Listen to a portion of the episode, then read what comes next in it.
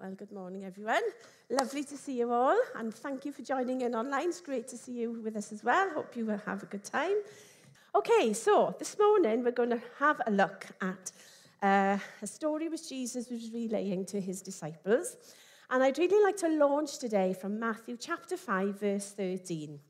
And this is when Jesus is teaching his disciples about being the salt of the earth. And this is a message to us today down those generations.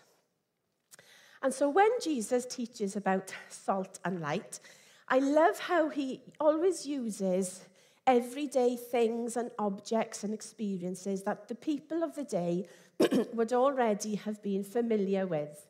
And so here he's talking about salt, which is obviously something that people would have come across and used most of their, you know, most of the time, every day probably in their lives as we do today.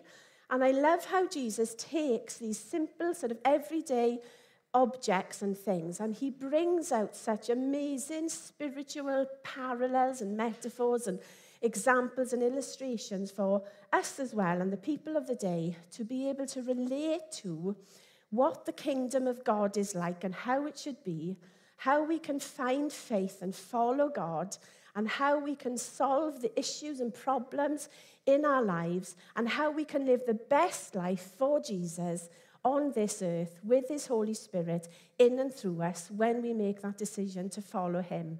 And I love how he explains things in everyday language. And so we're going to read together Matthew chapter 5, verse 13. You are the salt of the earth, but if the salt loses its saltiness, how can it be made salty again?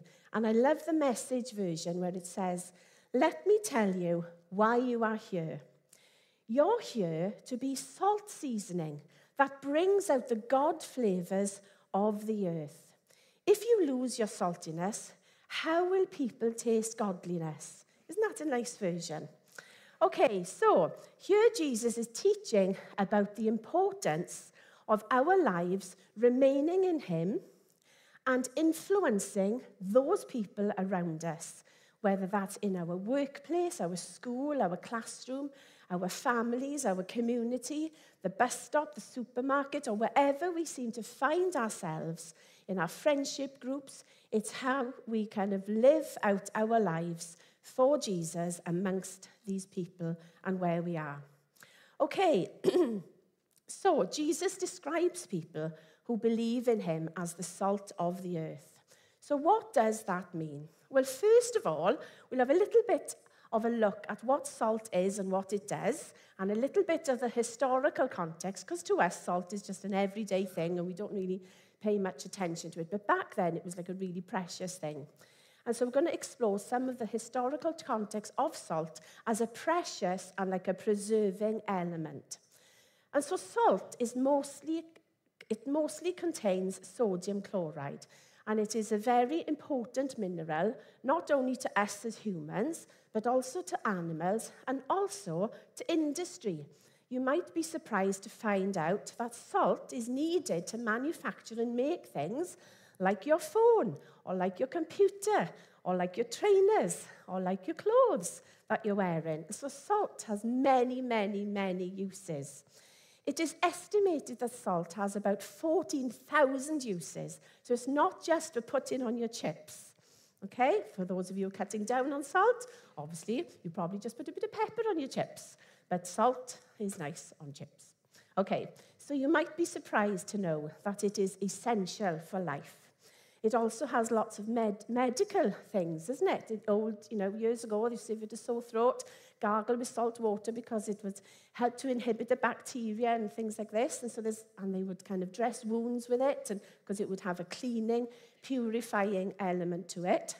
And so it's very, very important. So the history of salt, it was used as part of religious offerings and to preserve mummies in Egypt. It was traded, especially around the Mediterranean. And uh, Venice, if you didn't know this, this is quite an interesting fact, I learned about this, rose to economic greatness through its salt monopoly. Now, Adam and I went to Venice a few years ago, before children, and we were, we were on a little tour of, of some parts of Italy, and I just found out I was expecting my first son. So I was about six weeks into my pregnancy. And not being a pop drinker, I was craving pop, sweet, sugary pop in a tin, you know. And uh, I'm not normally that kind of person. And we went on this little boat trip because everything out there is on water, as you know. And you had these little taxis and you had to go on a boat to get from A to B.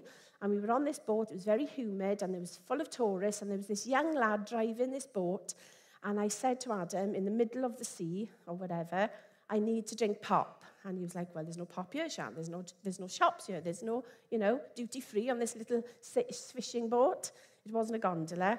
And um, I can just remember craving this pop. And I clocked this little orange tin of Fanta under the little counter where the, the guy was steering the boat.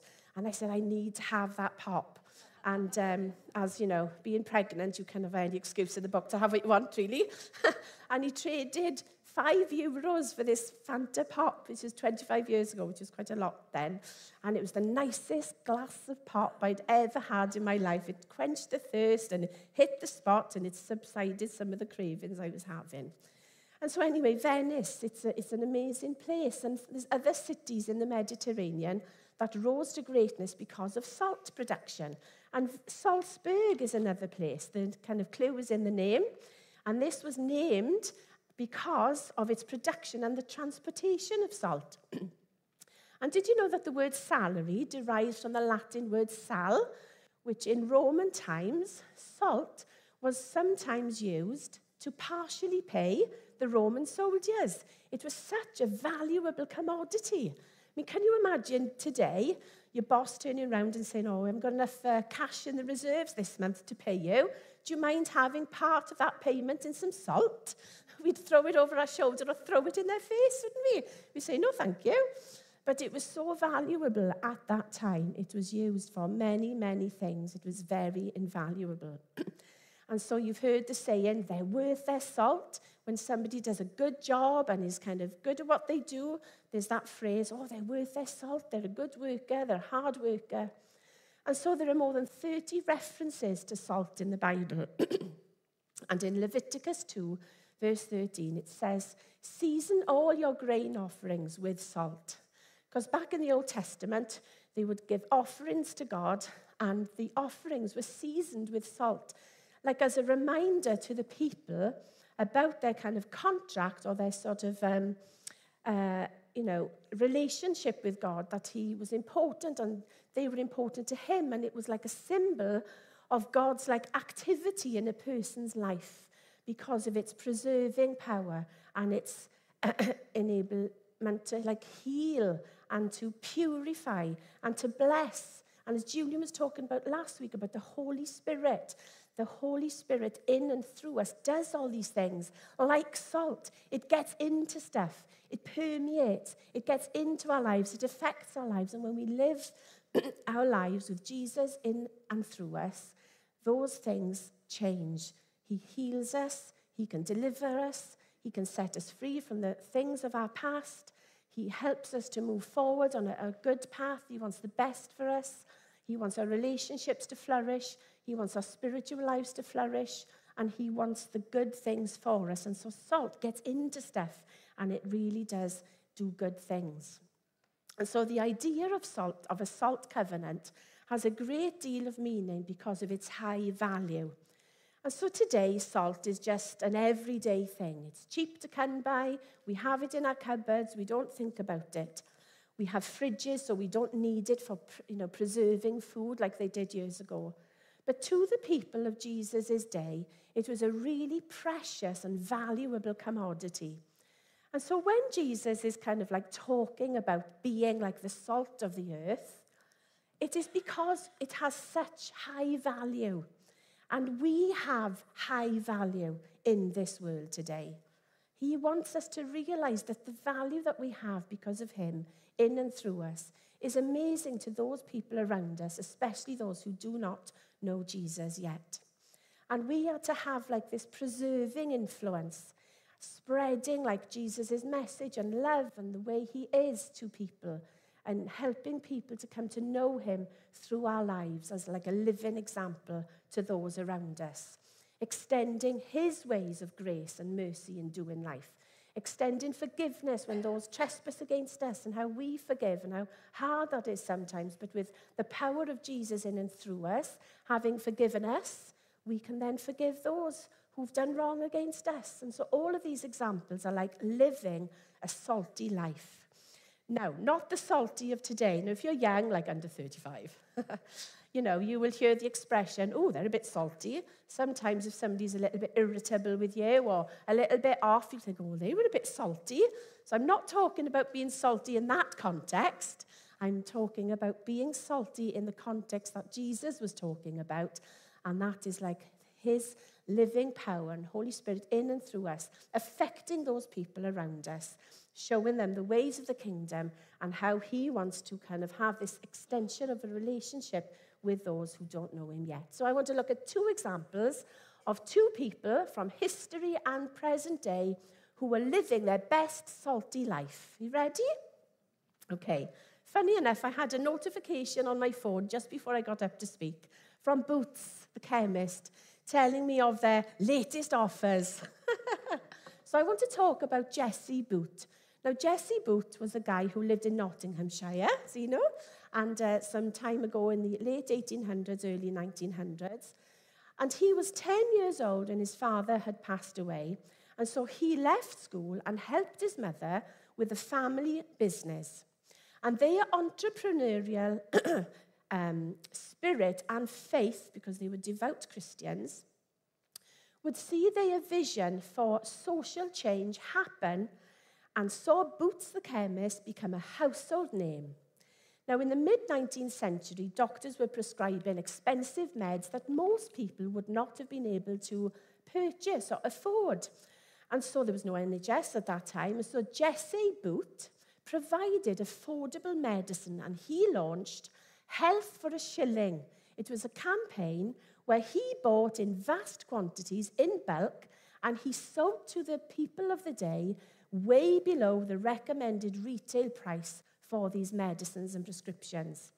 And so he then enabled people to have access to treatments that they so much needed. And as a result, this enabled their business to grow and expand and to set up more stores across Nottingham. Their faith and their innovation saw their business flourish and be a blessing to not just their patients, but also to their staff because at that time they had very sort of advanced views about the welfare of their employees. And so today, you know, you, you might work for a big company and they might look after you with these and this and pension and perks and, you know, your welfare um, in mind. But back then, there wasn't really much of that going on in most sort of working uh, people's lives. And so he would build like um, athletic clubs for the welfare of his staff. He provided like a breakfast club, a, a profit sharing scheme, and all of these things. And um, he also later on was able to build uh, housing for war veterans and for his workforce. And so their innovation in the workplace really offered the employees like a doctor's surgery and uh, libraries so they could educate themselves. And they donated land and many, man, lot of money to many local charitable causes, as well as opening many more stores across the UK. And today there are over 2,000 Boots stores in the UK. Who goes there for their Christmas shopping? Their number seven makeup. And if you're not very well, Morva Boots is open 24 hours. You can get your prescription in the middle of the night if you need something. Okay, so very inspiring, isn't it? He lived his best salty life for Jesus in his day and affected his community and the people around him, not just his workforce, but the local community as well, and saw a lot of social change because he used his kind of gifts that God had given him. And so, modern day, another person you're probably really familiar with is a lady called Christine Caine, And she is a speaker and an author and an activist, and along with her husband, set up the A21 or A21 campaign, which um, is all about rescuing, reaching, and restoring people who've unfortunately been caught up in some kind of human trafficking. And so these are kind of two people who've like, you know, used their gifts for God and allowed their kind of lives to be salty in their sort of field. Now, we may not be an activist or a, a business person, so how can we use our lives to be like salty, so to speak, in our realm, where we live, with what we've got and who we are? And so, how do we keep our saltiness and not lose our flavour? So, let's continue and look. So, how do we continue to be used by God in our families and in our communities and in our workplaces and in our homes? Well, I'm so encouraged to be part of a church that really is a salty expression of what they believe in and through our community. And that is something that has been part of this church right from the start, where we seek to serve our communities and bring the message of Jesus through word and action, all through everything that we do. And that's really encouraging, and everybody's been on board with that and a part of it in some way, shape, or form. And that's brilliant. And I know individually, you know, we sort of endeavor to live our lives where we have like Jesus at the, at the front and we kind of you know, endeavor to live like, well, what would Jesus do? What would Jesus say? How can I reach that person for Jesus? How can I influence that person for, be- for the best? How can I bring that person to know Jesus for themselves? And we know that we are just a part of that in many people's spiritual journeys. And it's really encouraging to be part of a church that is so outward focused and outward looking, as well as kind of loving and serving each other as the family of God, which is who we are, because we are loved so much by Jesus. And so we are to be distinct from the world, aren't we? we are to be kind of reminding ourselves that we are merely passing through this world. And in Romans 12, verse 2, it says, Do not be conformed to this world, but be renewed, but be transformed by the renewing of your mind. And that is a really encouragement to remind us that we don't actually belong here long term, that there is more for us. We're just merely passing through. And so in our passing through, let's remain salty and help others find Jesus in and through our lives, words, and actions. So, how do we practically continue to do that? Now, we may be on a spiritual journey where we're just peeping in and having a look and having a think. We may be just at the start of our spiritual journey.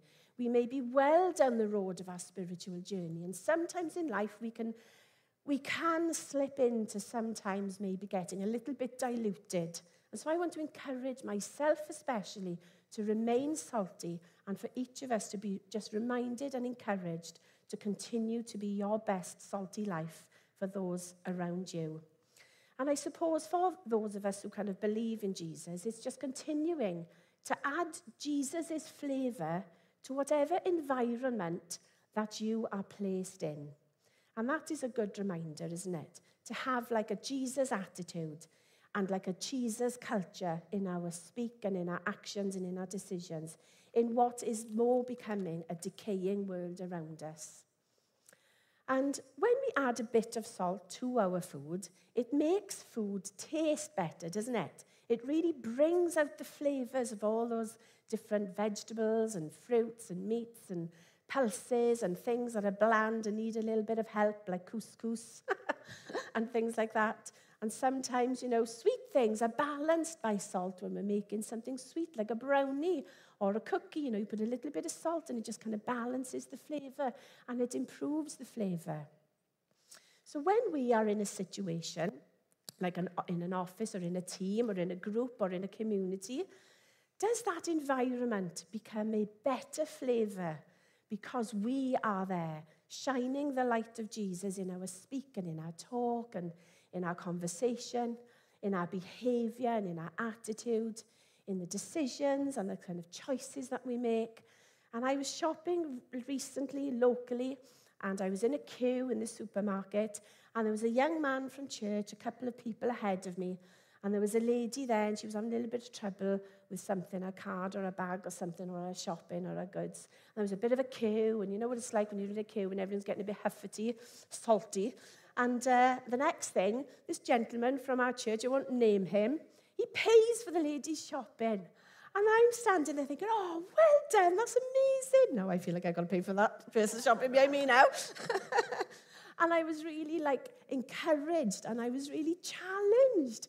And I thought, oh, good on you. That's really being salty, isn't it? Even in a supermarket queue, that he was able to bless this lady with like a, you know, a really kind gift that he paid. And she made a fuss. And then everyone was like really, ooh. And then the cashier was like blown away, just couldn't believe the kindness of this person. And it was just like a random act of kindness. Now, I'm not saying we should go paying for everyone's shopping, Oh, but you know, we can all do things, can't we, in the queue, on the bus stop, in work, to make a difference, to be salty, to shine our light for Jesus in the words and in the actions. They can be small things, they can be big, th- big things, and anything in between to make a difference in people's lives, to be that little chink in the chain that could open somebody's eyes. Well, why are they different? Why, why have they got, you know, that attitude? Why are they, you know, peace in the midst of a personal storm they're going through? What is it about them? And it would seek to ha- help people ask questions about our beliefs.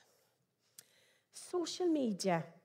Now, social media is kind of like that, it's like a shop front, isn't it, to our lives? It is like, this is what I am, this is who I am, this is what I think, this is what I'm into.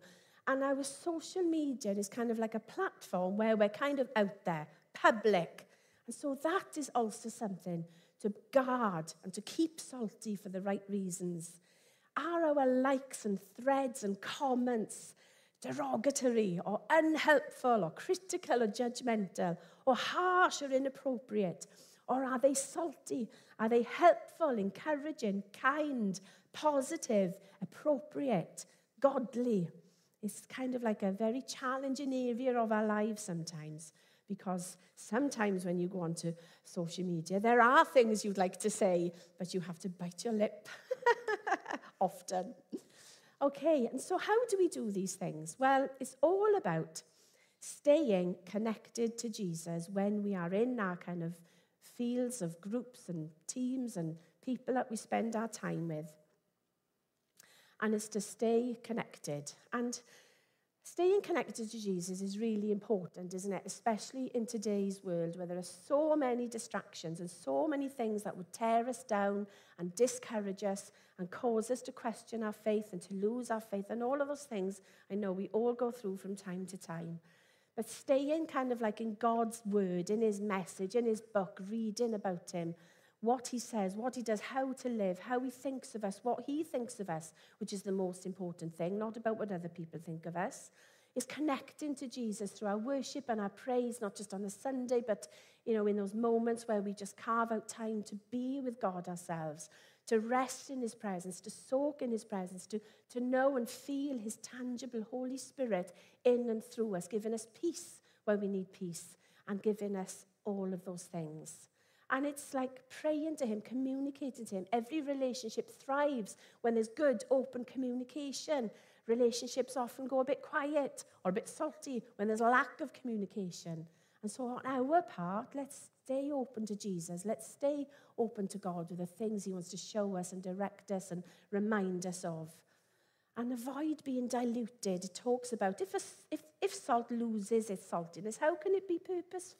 For then, it's just, you know, it goes on to say it's, it's best to be like thrown out, trampled by, trampled by men. Well, you know, we don't want to be like useless in the kingdom of God, and we're not. But it's sometimes we can very easily become tempted to be just come a little diluted, a little bit off, a little bit, oh, well, that doesn't really matter. And we kind of slip into things that would dilute our faith because we are not staying connected to Jesus. And I just want to encourage us and challenge us and myself as well today, at the kind of beginning of this year, to stay connected to Jesus, to stay flavorful and salty in the people who are around you as well. Because if salt is diluted with water or other min- minerals, it loses its saltiness. So be careful what you spend your time doing. Be careful with the people you spend your time with. Don't be diluted, taking on other people's kind of opinions and thoughts and lose track of your faith and all of that, that, that it means to you. don't be diluted or invaded by other people's agendas or, you know, lifestyle choices and things like that. Not to be kind of um, affected by other things. Limiting what we join in with in our conversations, avoiding the temptation to join in that gossipy conversation in the office or at the school gate. Sometimes there's a very fine line, isn't there, between chatting about a situation and something, and then it just goes into this like area where it's like, uh-uh, and alarm bells start ringing, you just get this like churning in your stomach, and you just feel, this isn't right. Will you be the one to change the course of the conversation? It's hard sometimes, but you know, talk about something else. Talk about the weather. Talk about somebody else. Talk about whatever. Just to change the course, to change the shift of that conversation. Because all of these gossipy conversations just get everybody into trouble. And if they're talking about that person, guaranteed they'll be talking about you next. Limiting what we join in with with our mates. You know, for, for us, if we're kind of you know, our circles of friends are into like unhelpful things. Just limit those things, that, that, that the influence that they have on you. Be careful when we're out drinking or we're out partying, you know, to kind of know where to draw the line with things and with our mates so they can see that we are choosing not to do this and not to do that because it's important to us that we are, you know, living our lives in a salty way and godly before God and staying committed and faithful in our service and in our relationships. So I want to encourage us this morning to keep going, to continue to be salty in those areas, the big things and the little things that we do, the things that are seen and most importantly unseen, because nothing goes unnoticed by God. And I want to encourage us to keep building our treasure in heaven and to honor God with our everyday life and to just lay our lives before Him every day and to just ask Him to help us, to strengthen us, and to help us be aware of what we say, what we do, and how we interact and how we come across so that people can see that there is something different in us, that that is Jesus, the living God in and through us. So I just want to encourage us with that today. Stand firm. And to finish off, in 1 Corinthians 15, verse 58, it says, My dear friends, stand firm and don't be shaken. Always keep busy working for the Lord. You know that everything you do for Him is worthwhile. So, all our endeavors, all our conversations, all our random acts of kindness, they're important and worthwhile. They mean seem like nothing to you, but to that person you're serving or blessing, it can mean the world. So, I want to encourage you with that to finish. Amen.